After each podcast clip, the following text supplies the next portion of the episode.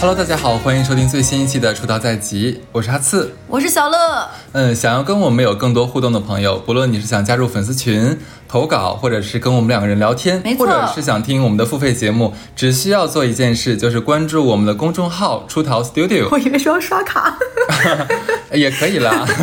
对，你会在公众号找到以上所有你所需要的，呃，加找到我们的方式哈。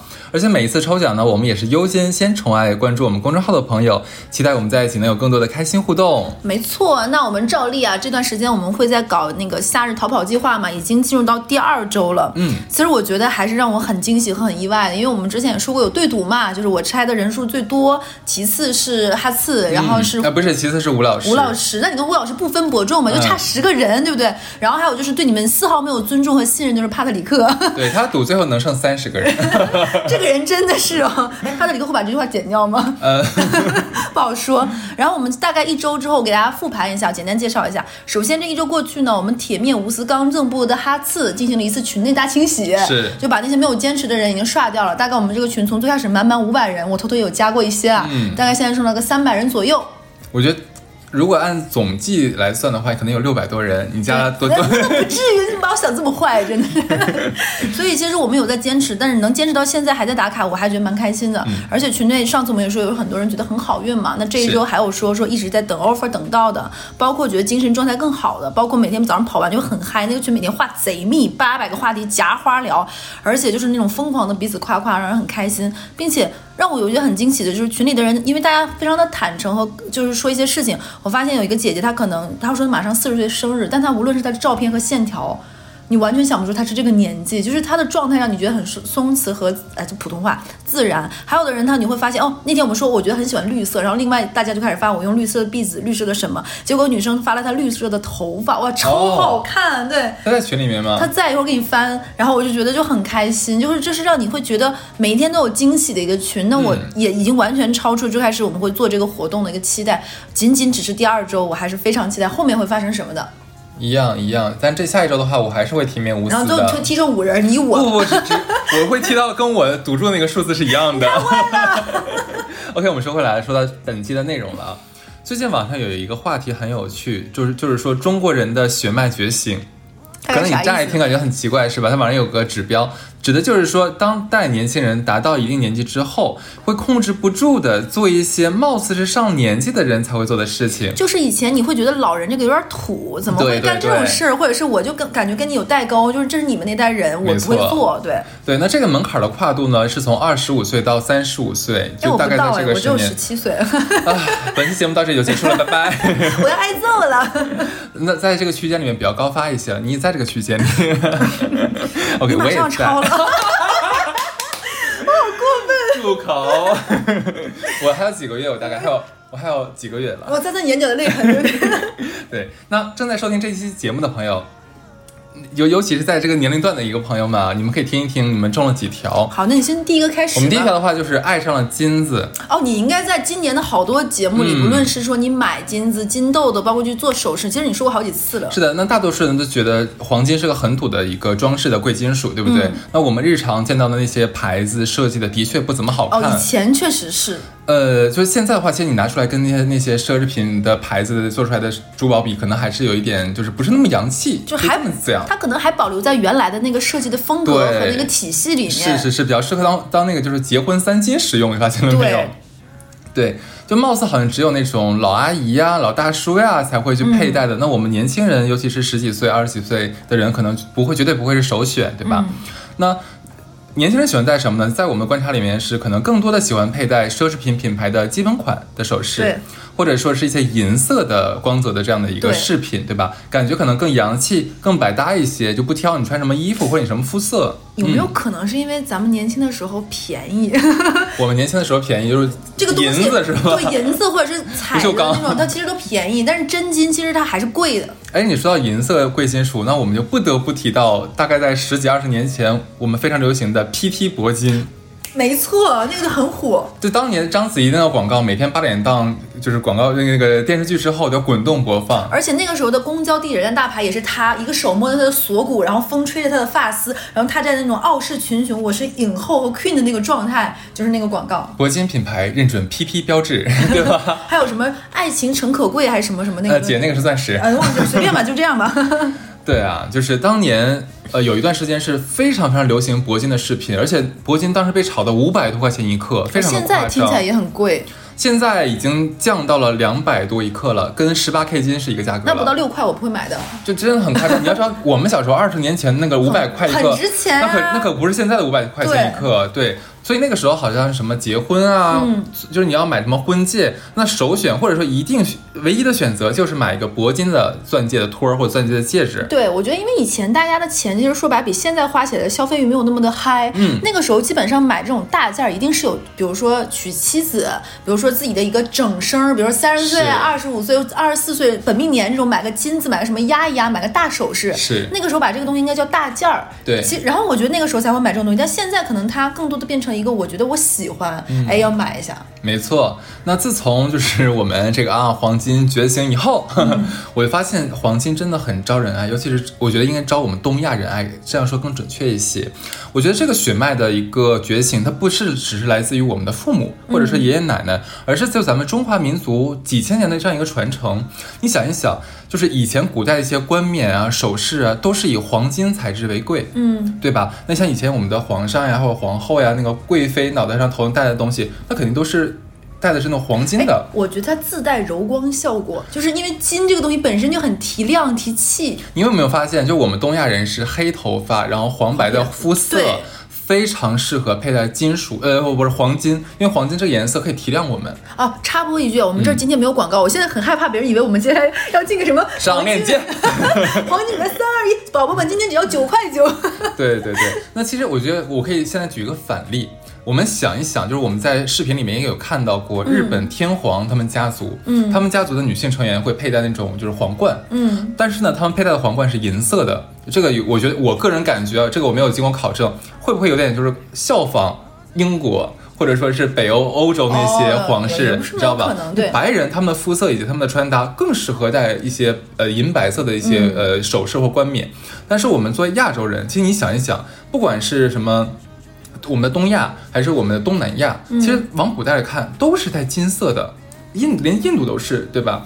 所以说我我个人感觉就是我们其实非常非常适合戴黄金。哎，包括你知道这个东西真的是一个，就是你怎么看都美的东西。嗯，有的时候你比如说你去看那些博物院、博物馆，嗯，它会有一些那种，比如说这个朝代、那个朝代，每个省的博物馆它都会有不同的特色嘛。我当时在湖北，湖北读书的话就是湖湖北省博，然后湖北省博的博物馆你会看到有一个是那个皇帝给那个皇给他的一个很爱的妃子，整个那个殿都是送他的首饰。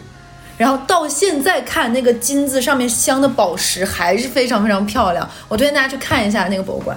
好，那对于大家觉得黄金饰品不好看、不洋气这一点，其实我可以推荐几个，呃，我觉得样子做的不错的这样品牌给大家，大家可以看一下。那最高，你先给我推荐个买不起的。买不起的那就最高级的了，来，那就是意大利的那个布切拉提。哦哦哦，对，小乐已经排队好几个月了，还没有拿到吧？这个牌子我最开始知道是因为它国内这一两年才突然火，尤其是小红书能刷到。嗯、我最开始知道这个牌子是我小的时候看易舒的小说。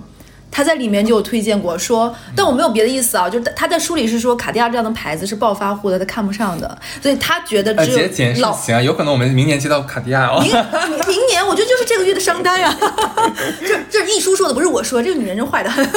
对，那简单介绍一下，那这个品牌它的金饰是以独门的这种呃织纹雕金、嗯、将黄金创造出一个非常轻柔的像薄纱一样的一个效果。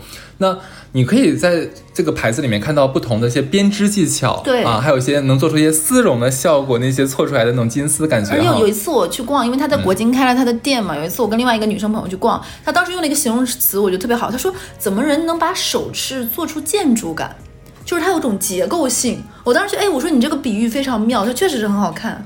哦，这有这样的理解是吧、嗯？这个我倒是真的没有想到，我是觉得它看起来就不像黄金，啊、做出来就不像金子了，就把金变得很柔软的感觉。嗯、而且它有一些，它有一些它的色彩搭配得非常跳，对，我觉得很好看。是，那第二个的话，我推荐两个国产的品牌，一个是老铺黄金，一个是福来岛。嗯、那老铺黄金主打的是我国传统工艺的那个拉丝的工艺，对吧？那这个工艺，如果只要你了解这个东西，你就知道它是费时费力，很难搞，而且现在面临着一个技艺的传呃失传这样的，因为没有年轻人喜欢。要把眼睛熬瞎了，就抠那么那么小的一个金丝，对不对？所以说他们家的产品就是以这个为基调，很精美，但是很古朴，这个可以，我觉得很美，大家可以看一下。那第二个牌子叫做福来岛，呃，福来岛的款式算是我见过国产的黄金品牌里面做的相对来说比较洋气的了。哎，那很难得。相对啊我觉得大家还可以去呃，都有淘宝店，你自己去看一下。现在有很多这种传统大家比较说的周大福什么、嗯、它还出另外一个相对来说比如说时尚洋气的一些线嘛、嗯、线路大家可以看看。我觉得那种非常传统的古法的那个黄金手镯、嗯、就是那个那个压拉丝那个扁的，我觉得那个就很好看。对，我觉得黄金就刚才就像小乐说那个有一个特别好的好处，我如果这个款式我不喜欢了，我可以融掉再搞新的。而且我以前跟大家说，我是过了就是本命年之后，我妈是每年或者每几年都会给我买金镯子的。我当年就会觉得这是什么，就没什么用，对吧？而且我就觉得有点搞笑，因为我小的时候会看到那种影视剧里，就比如说国外或者什么地方，这个地方出现战时了，然后大家就会集体排队给国家捐黄金，然后要打仗怎么样。对对对，我当时就会觉得我妈这是为了将来嘛，就储备、啊、就不太懂。现在能理解我妈是什么。有的时候你知道，我有的时候突然今天感觉看了老黄历出行七个亿然后我就想那个带个金子压一下，就会觉得蛮开心的。我觉得你可以看一下我推荐的牌子。好嘞。当然了，购买黄金饰品是高额的消费，我们在这里只是推荐上述品牌的设计，并没有推荐大家购买。如果有兴趣请自己多研究，选择大牌的这样厂商，看证书做鉴定，我们不对购买买负任何责任。咱真是大牌了，这已经有那种法律说明了。还有就是大家不要相信那种就是在某某什么上直播的这种什么几块钱十几块钱，不可能，百十来块钱的黄金，黄金是有国际定价 的, 的就这个东西你就你要是买个玩儿，或者是说就好看图一个乐、嗯、就是买个意思意思，就当一个小首饰小配件，不是觉得真它是金的那买就买了。嗯，那我们说第二个好不好？来嘛，年轻人们开始喜欢玉和翡翠了这, 这两个东西都是贵东西、嗯、呃，不是，哎，我跟你讲这个这个太有的聊了。我跟你说句实话，我以前是非常非常不喜欢这两个东西的。哎，我一直都很喜欢。你一直都很喜欢是吗？嗯，没看你戴。然后因为这东西真的贵，一方面是贵，容易破坏，还有容易很容易坏。是的，就是我一直都觉得说，就是你分不清楚它是贵还是便宜东西。你在你像你在一些小小商场里面能看到，它卖的可能一个镯子、嗯、几十块钱一百来块钱，当然你也可能看到一个镯子可能拍出天价来，几十万大几十万几百万都有可能。对，这个就让我觉得挺挺妙的。因为为什么要说这个东西？现在是越来越多年轻人开始喜欢上玉和翡翠了。那你知道男生现在开始戴玉镯了？哎，我觉得这我还能理解，因为现在时尚真的是一个圈儿，你会发现男生现在开始戴珍珠了。没错，就前阵子吴建豪佩戴玉镯，然后参加一个活动，当时那个生图被传的满天都是。我当时看了之后，我一下心动，我当时特别想买一个。因为我觉得是这样，玉是一个非常柔和水的东西，它的光泽感、嗯、你会觉得很细腻很温柔、嗯。但男生一般线条都是很有棱角的，其实我觉得有种对冲的美 是, 是好看的。没错，当然就是后来我就搜了一下嘛，就有业内人说啊，咱就不知道是真还是假了。业内人点评说，他那个镯子其实大概也就是万元。呃，左右或者就大千或者小万这样的一个价格，就不是很高级的品种，但是我真的要说很好看，很衬人。这个要搭配，但是我这么跟你说吧、啊，因为现在你买万把块钱的玉，基本上放在五到十年前都是几几千块钱、一两千块钱的。因为这两年所有的珠宝全线涨价，涨得非常的夸张。没错，而且我必须要说啊，就是我吴建豪，因为他毕竟是就是名人嘛，他应该有这样的，应该有这样的渠道，他做的圈口很大。我看了一下，他那应该。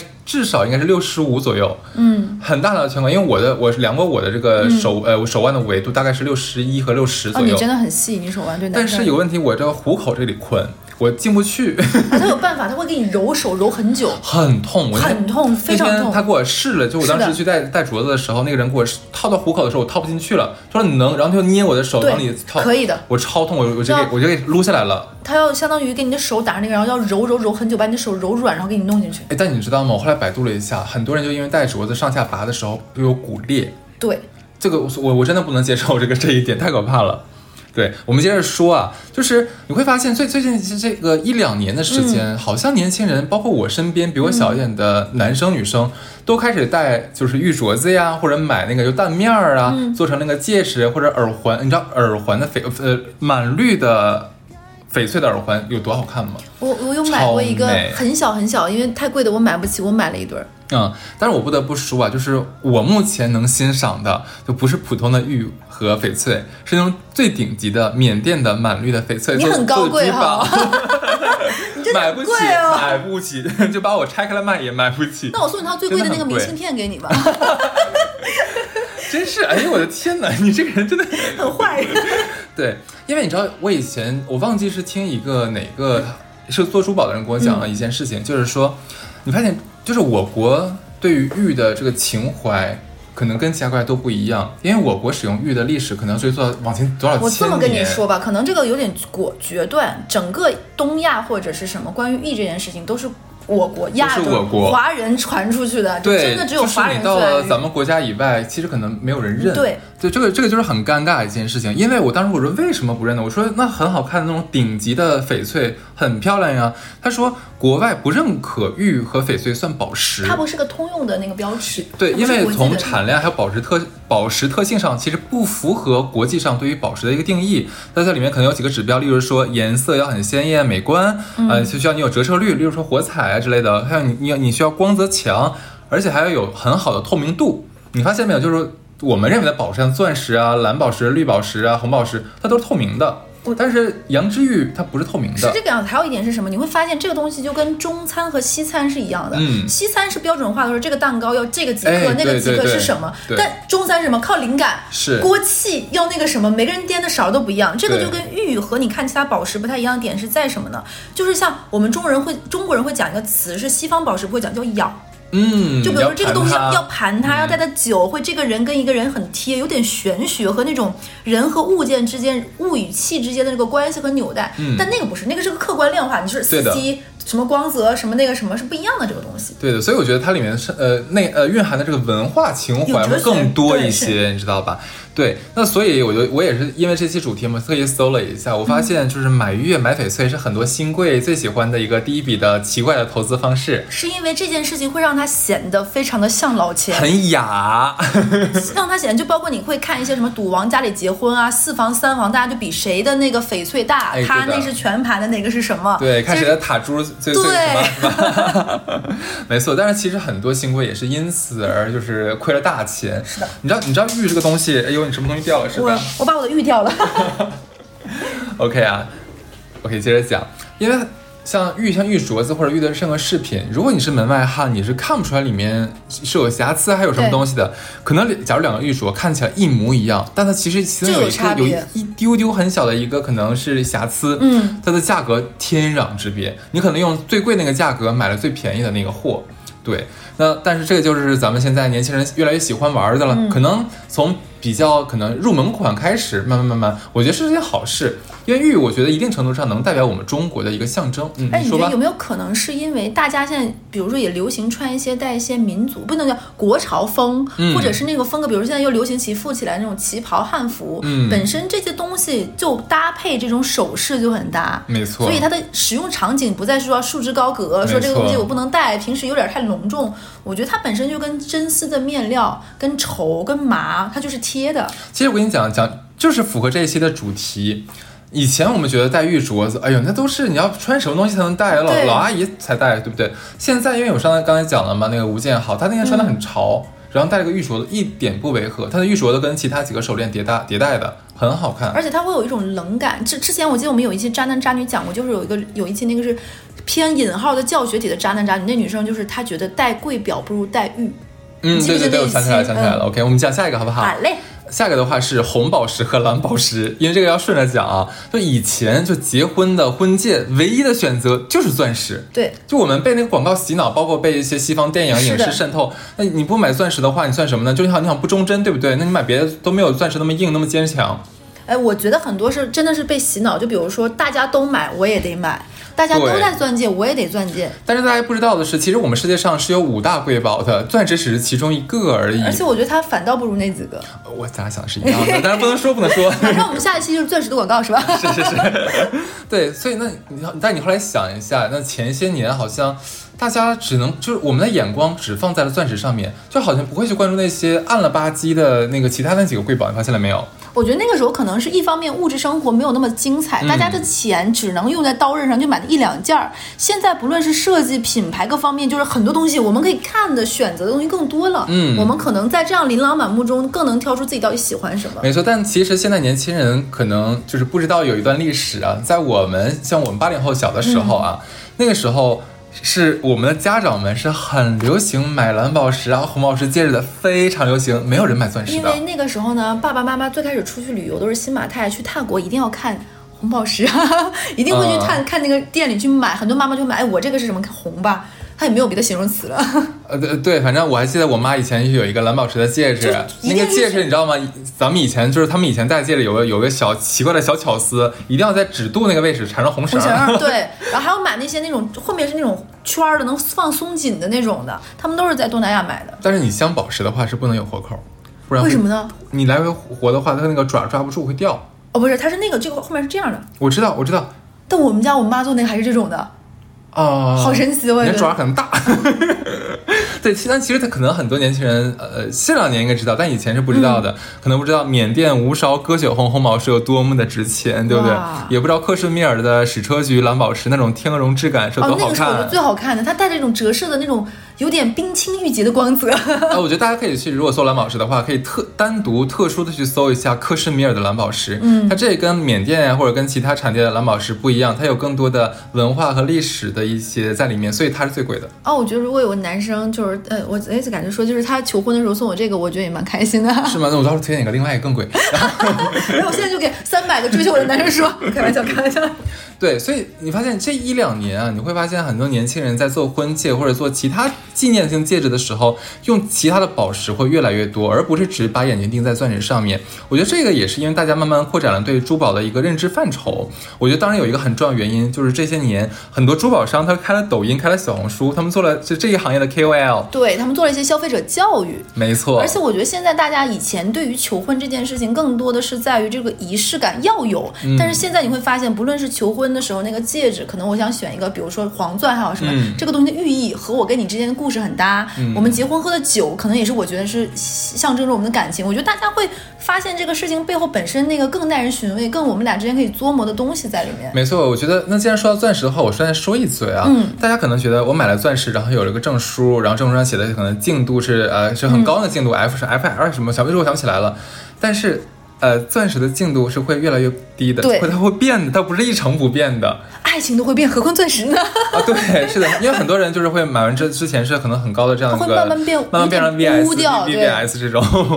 对，那我觉得挺好的这一点，就是也不能只让钻石上赚赚钱吧，对不对？其他也可以赚一点点。而且刚刚插了一句，就是其实不光是钻石，珍珠这两年也开始复活。但是珍珠现在真的不建议购买，珍珠现在涨太贵了，太夸张了，已经没错、哦。我们说下一个吧，来。我我我这个转折是不是太硬？对，硬硬硬，你比那个四 C 都硬，你知道吗？好，下一个的话是现在年轻人非常喜欢玩串儿，还有这种呃轻古董。对，比如说给大家举个例子，什么蜜蜡呀，嗯、比如说那个什么什么小叶紫檀呀、嗯，比如说还有各种那个石头啊宝那种，就很多。没错，这个也是我很奇妙的在网上搜到说，现在小学生会喜欢盘串和玩核桃。这是简直是让我觉得匪夷所思，这怎么可能呢？在我们的印象里面，就是非常刻板的印象里面，应该是那种坐在巷子口那大爷扇着蒲扇，对，然后另外一只手在那转，还有那个球，你记不记得？对，核桃。对，这怎么现在小学生玩这东西就就很难以置信？他们一边玩这个一边唱《孤勇者》，也有些也是有可能的。我本来以为这个两个已经是够让人觉得混搭。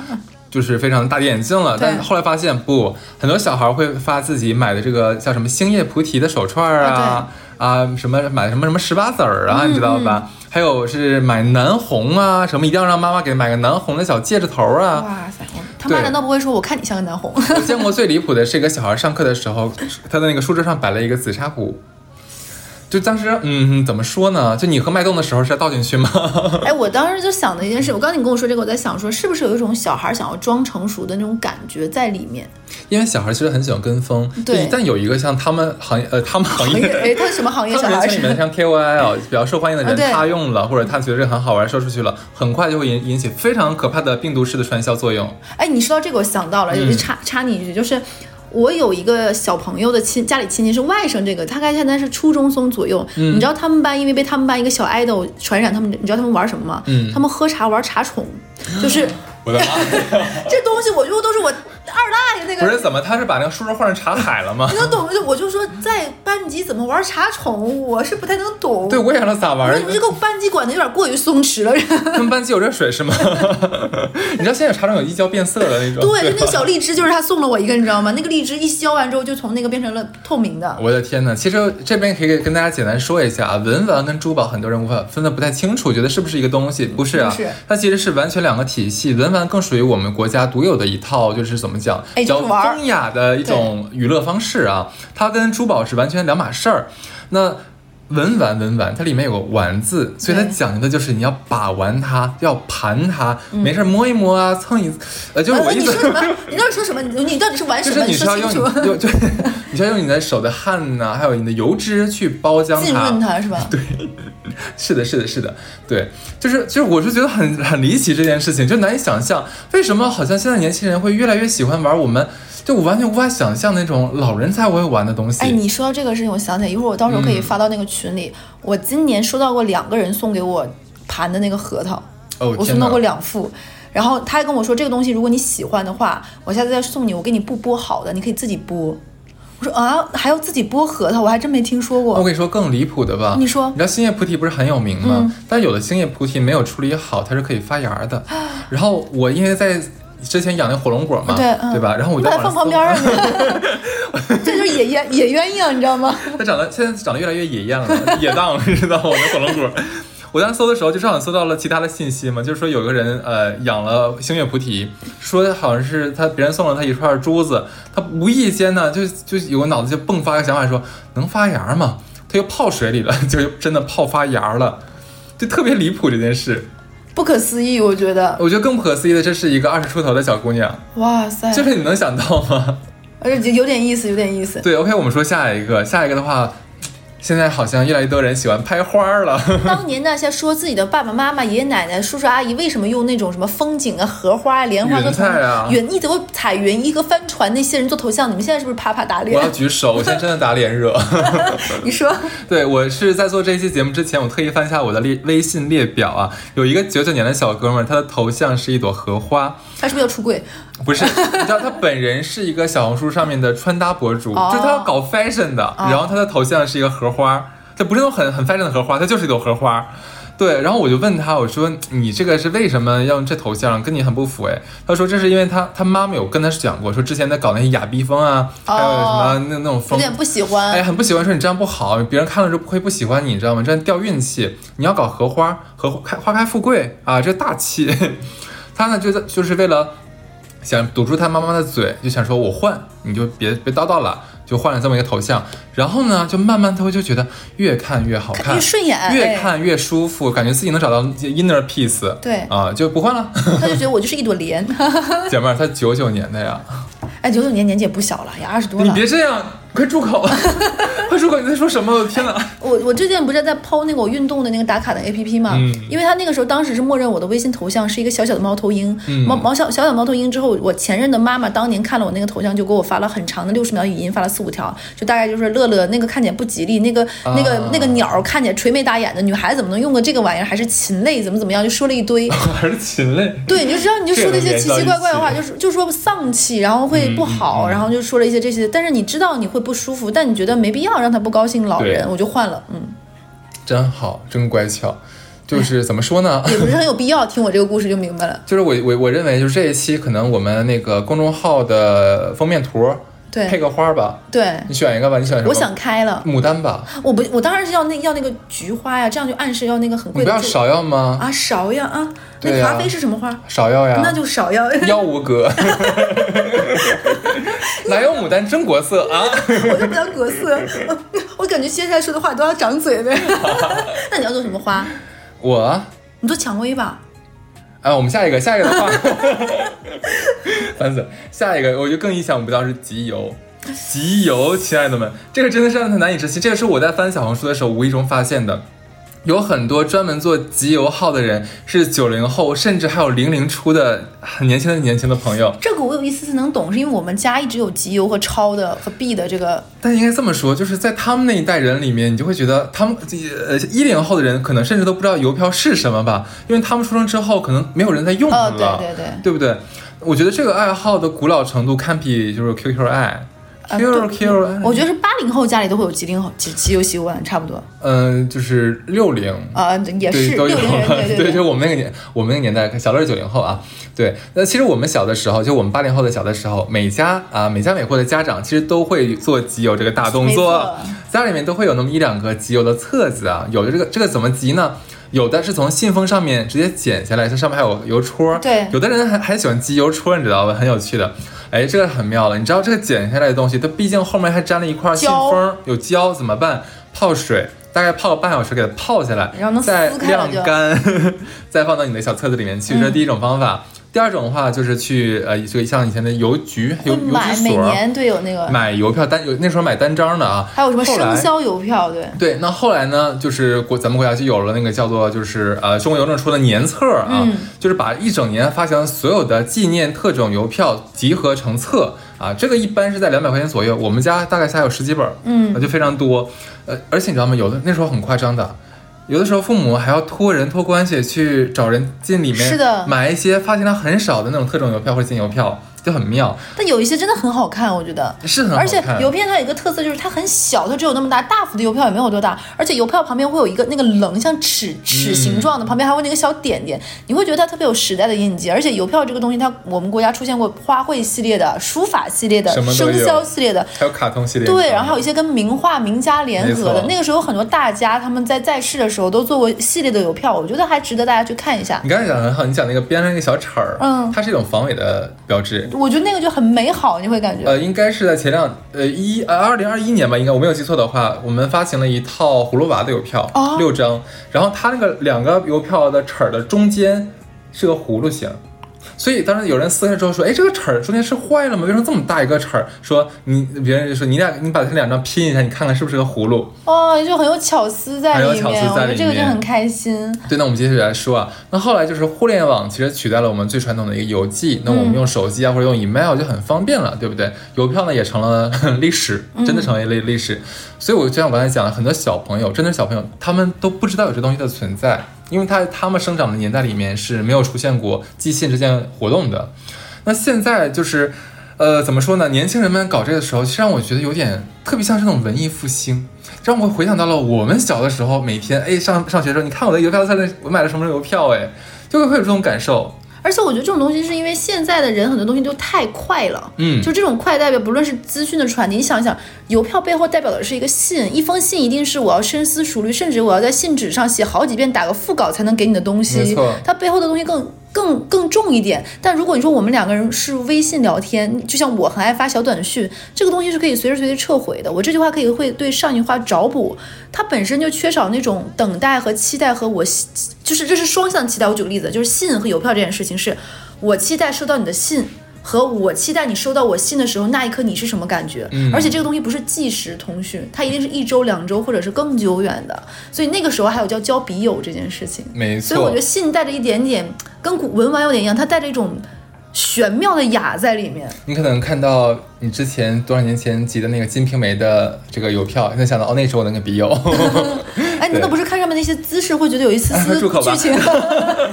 那现在的邮票几乎失去了投资价值，因为以前它是有投资价值的哈。嗯，那我讲一个，就是目前来讲最贵的一个邮票是一九八零年还是八一年，我想不起来了，反正这两年，呃，中国第一枚生肖邮票猴票，哇，哎，是八零年是猴猴年还是八一年？哎，都行吧，反正这两年啊，八一年，八一年，那是八一年做的，就是我们国家第一套生肖邮票的第一张就是猴票。那现在呃不最贵的时候，这一张邮票炒到了一万两千人民币左右，那很夸张，非常的昂贵。那现在其实因为有价无市了嘛，那你就算卖得出去，它应该也就是在呃大几千，品相好的情况下在大几千左右，品相不好的话就小几千这样子。听我们节目如果有五岁左右的话，回家翻一翻可以寄给我们。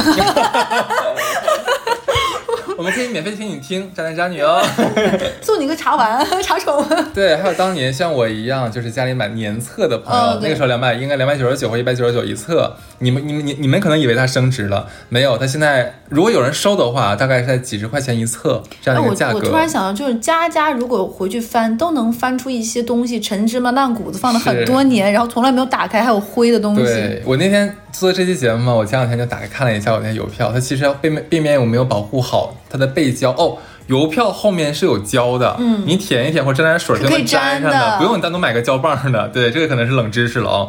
我就看了一下，我后面那个胶变黄了，氧化了，这个就没有保护特别好，就挺遗憾的一件事情。那这里的话，就是想跟呃想玩邮票的朋友们说几句啊。呃，如果想买邮票的话，尽量去正规的渠道，不是。去那个淘宝上面的大店老店去买、哦、有几个你自己去上网搜一搜就有了，我就这边就不说了，好像带好像在给人家带货一样。尽量不要在中国邮政买，中国邮政的官方网店是最贵的，最贵最贵最贵最贵的，就只能说保真，但是只能说是保真，但最贵。然后呢，就是我要说两个国外的邮票我觉得非常漂亮的地方啊，一个是法国啊，法国哎有一点小巧思啊，法国大概是在一九九九年那年开始，每一年的情人节都会联系一个艺术家发行一套情人节限定邮票、啊、一般都是像爱马仕啊、香奈儿都是这些艺术家、嗯、你知道吧？所以可以咱买不起包，咱不能买个邮票吗？哎，我刚刚想到一个很棒的仪式感，如果这个人在国外留学，他可以去买这个联名的这个邮票，然后他把写上自己的情书和信，然后还有最好的那种巧克力，然后送给爱的人。我就很就很有慢的那种，他可你是情人节当天寄，他可能过一段时间才收到啊，当然可能收到你们就分手了。听到这期的朋友，应该很多你的就是爱慕者们会寄给你哈。那我还是想要那个蓝宝石，开玩笑开玩笑的，就那克什米尔那个是吧？对对。OK， 那第二个地方呢是斯洛伐克。大家可能想象不到，因为我们要想说邮票之国不是这个地方，对吧？可能说的是列支敦士登，嗯、呃，不是不是列支敦士登，列支敦士登邮票我反倒觉得一般。我觉得最好看的邮票其实产自的就是斯洛伐克。斯洛伐克大家可以去淘一些，大概在呃六几年、七年、八几年那个时候，他们会有那种很精美的雕刻版邮票。你摸上去，它上面是有棱的、有纹路的，很漂亮。而且它一般会用那种很奇妙的画。呃，如果说你愿意的话，你可以在淘宝上搜几个关键字，就是毕加索一九八一，然后呃雕刻版邮票，他他当时是那幅画名我想不起来四个字的名字，那有一幅画。评论区会有人告诉咱俩的，没事儿。到时候实在不行的话，我搜完之后你放公众号里面去。好嘞。对啊，大家去看一下。我觉得这两个国家的邮票，如果你们喜欢的话，可以看一看，很美很美啊。而我今天还看到过跟那个你刚才说捷克斯洛伐克的时候，我想到有很多那种跟知名作家来来的，他会有自己的那种当年的一些手稿或者什么做的邮票，也非常好看，嗯、也推荐大家。好的，那么我们下一个的话说说什么好呢？哎，我觉得下一个你会发现，就是我觉得这个中国魂有一个有一个一定要讲的就是节俭。嗯，咱们爸妈那代人都巨省，就基本上一个东西很难说就是坏了他就扔换新的，咱一定要给它修好。就比如说跟爸爸妈妈那个时候，我们家出现过。曾经我给大家说一下，就是我们会我妈会把我的那个雪糕纸花花绿绿的留着，然后编门、oh. 编门帘儿。哦哦，对对对，就是那个，然后那个门帘在光下面其实很好看，对不对？亮晶晶、五颜六色的。是是是。同样买过菜的塑料袋，它会分这个是装过肉的，它脏了，它只能用来装垃圾或者装废品。那这个干净一点，我可以用来装鸡蛋、装什么。这个垃圾袋一定要留着。一些纸盒，我妈可能会给它弄好，裁成收纳盒。这个东西你现在看，如果搜什么 B 站、抖音上，还有很多博主教给你怎么把那个塑料袋保管的很好，甚至淘宝上专门有一个关键词，你搜叫做塑料袋收集整理收纳器，嗯、就是能把塑料袋一个个塞成球塞进去的。然后还有那个教你怎么把那个你的手拎袋剪成一个可以收纳盒的形状，怎么规整。我觉得这个就是我们骨子里那个节俭的那个灵魂，就是弄出来了。就咱当年嫌爸妈怎么这么丢面丢面，你知道都不用说别人，我现我就已经这样了。其实我特别喜欢囤塑料袋。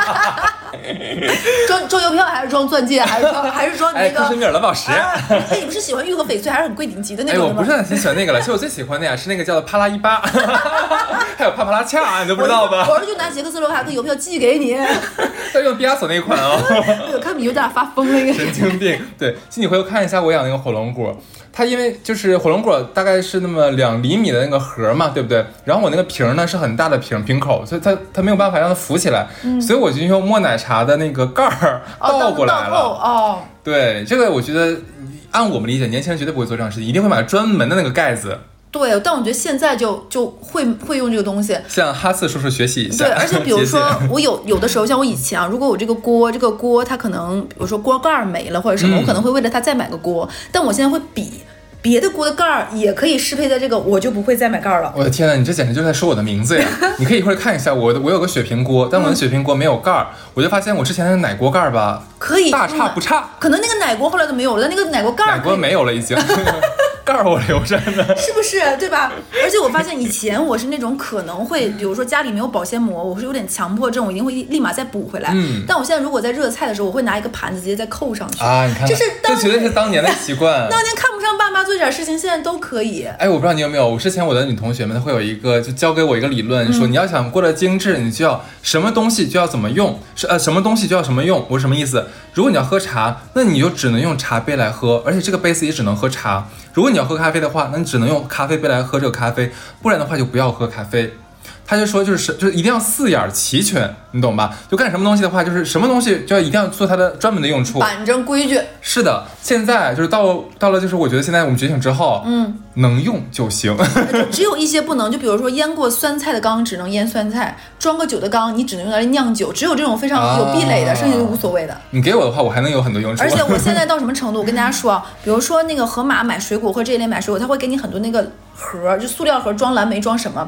现在我都是把那个。那个盒用两处两种用处，一个是我洗完水果直接的把它当水果盘、啊、或者用来吐果果核，用来做干干干湿垃圾分类，就一定不浪费它，就一定会让它二次利用到三次利用。咱俩真是一毛一样，要不然怎么是好搭档呢？我不咋的，其实就是觉醒了，咱们就是觉醒了。还有就是当年你会发现，现在你在有一些微博和抖音下面有一个很火的回复，就是比如说一个热点事件，一个什么，就比如说这个女星最近翻红，这个戏很火，就会有人评论说这个女明星属火命，怎么怎么样，今年能够怎么讲，哪个哪个大。大师大师可以联系，我想说啊，这都可以打上广告。哎，你知道吗？就是之前咱俩说咱俩算命这件事情，评论区有人说、嗯、啊，就是迷信怎么样，两人是什么高学历还这么迷信。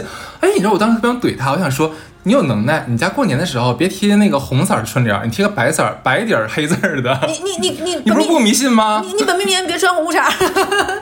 对吧？就就我觉得现在年轻人发现越来，以前我们都是受的是唯物主义教育，但是现在周易呀啊，啊对，内观要自己啊，对对对，然后还有什么有人开开始学习推背图啊，嗯、都有了。由这个玄学啊，我们再推出一个。现在你知道有一个，就我们很多是国产是外国的平替，就像这么说，网上现在已经找到了普拉提的平替，是啥？八段锦。哎，我觉得这个有道理，八段锦打完真的强身健体，很舒服，但是它时间很长，我这个没有突破我的想象，我以为可能三五分钟完事儿了。你要真的全部打完，它还是大概十来二十分钟哎。那要健身达不到四十分钟就不行啊，它就该打久一点。而且八段锦有一种净化心灵的感觉，嗯，就它它要配着那个音乐一起来嘛，我觉得这个是蛮舒展的。你知道我在学的时候，我是跟 B 站那个视频学。学嘛，它有很多动作是你要先低头，然后再仰头，什么侧头。关键是我在学，我不能做这个动作，我做让我看不着它了。所以呢，基本全程带头的动作，我就都是象征性的摇一下就完事儿了。而且我觉得现在天气比较热，大家少做一些急躁或什么的运动。啊，跑步还是可以的，早上跑步。我在家，我说，哎哎哎，不然就你要会被哈斯请出去了。还有就是，你刚刚说普拉提贵这个事情，我之前在群里也说过，上海现在一节普拉提私教的小课，你想姿势对。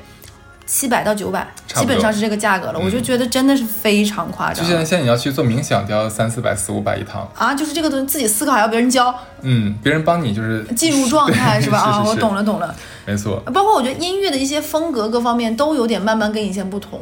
你你还记得吗？我之前在节目有讲过一次，我是咱俩上班的时候啊。嗯啊，当时有一个 leader， 就是我当时在办公桌上听音乐，他过来之后就把我手机摁亮，看我在听什么。结果我当时在听《荷塘月色》，然后。我觉得很好听，我没有觉得它很土，然后那个那个 leader 就说了一句：“哎呀，法国留学生的，我还以为你有多洋气呢，没想到听这么土的歌啊！”很洋气，国外也跳这个啊。我是觉得挺洋气，实话。然后，但当时很多人就是都会觉得说：“啊，你怎么听这么土的乐队的这么土的歌呢？这都是广场舞啊，或者说是嗯，就是不是那种 high fashion 的歌，你知道吧？”嗯、但是现在这些年，你没有发现吗？就是。